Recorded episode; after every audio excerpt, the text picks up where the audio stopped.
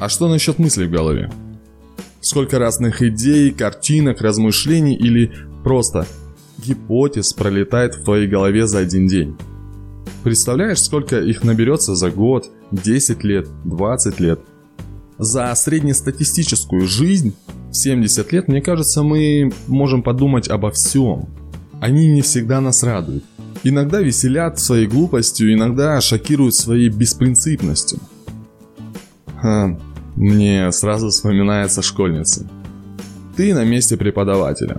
Ты здравомыслящий человек и понимаешь, что хорошо, а что плохо. Но тут 10 и 11 классы. Первое, с чем я столкнулся, так это с тем, что я иногда просто не мог их воспринимать как своих учениц.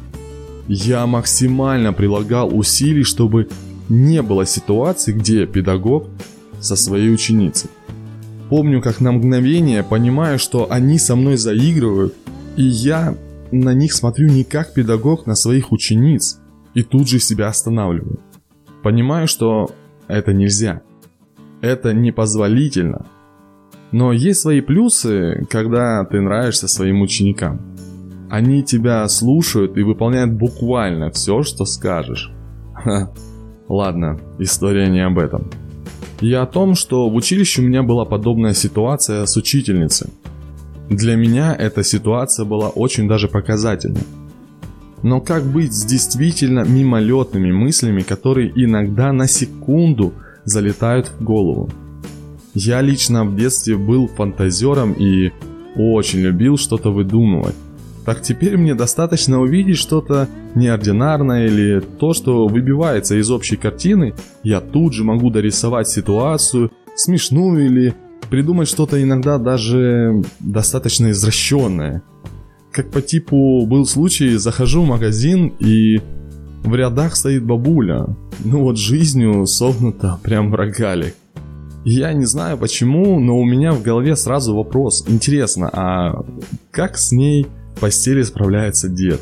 Ну, если, конечно, дед выгнут как она, и они подходят друг к другу, как вот, знаете, значок инь и янь, тогда даже комфортно и интересно. На самом деле, иногда одна мысль может сделать э, весь день. Я понимаю, что это полный бред, и в рамках шутки с друзьями это весело. Но вот э, дальше не знаю. Не практиковал, да и вам рассказывая, чувствую немного смущения. Хотя я сам по себе не сильно так уж и стеснительный парень.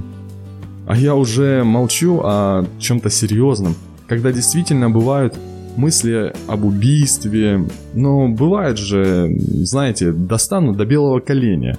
Хочется чем-то треснуть. Но останавливаешь себя, успокаиваешься и думаешь, вот это бывает, просто занесло. Многие люди теряются, когда к ним приходят странные мысли. Помню случай, когда молодая мамочка рассказывала, что ребенок ее так достал, что она хотела вывести его в коляске на улицу и забыть там – но при этом она так испугалась этой мысли, что аж заплакала. Меня тогда этот момент так тронул. Она любит своего ребенка, но в порыве гнева из-за недосыпа, переутомления могут приходить в голову разные мысли.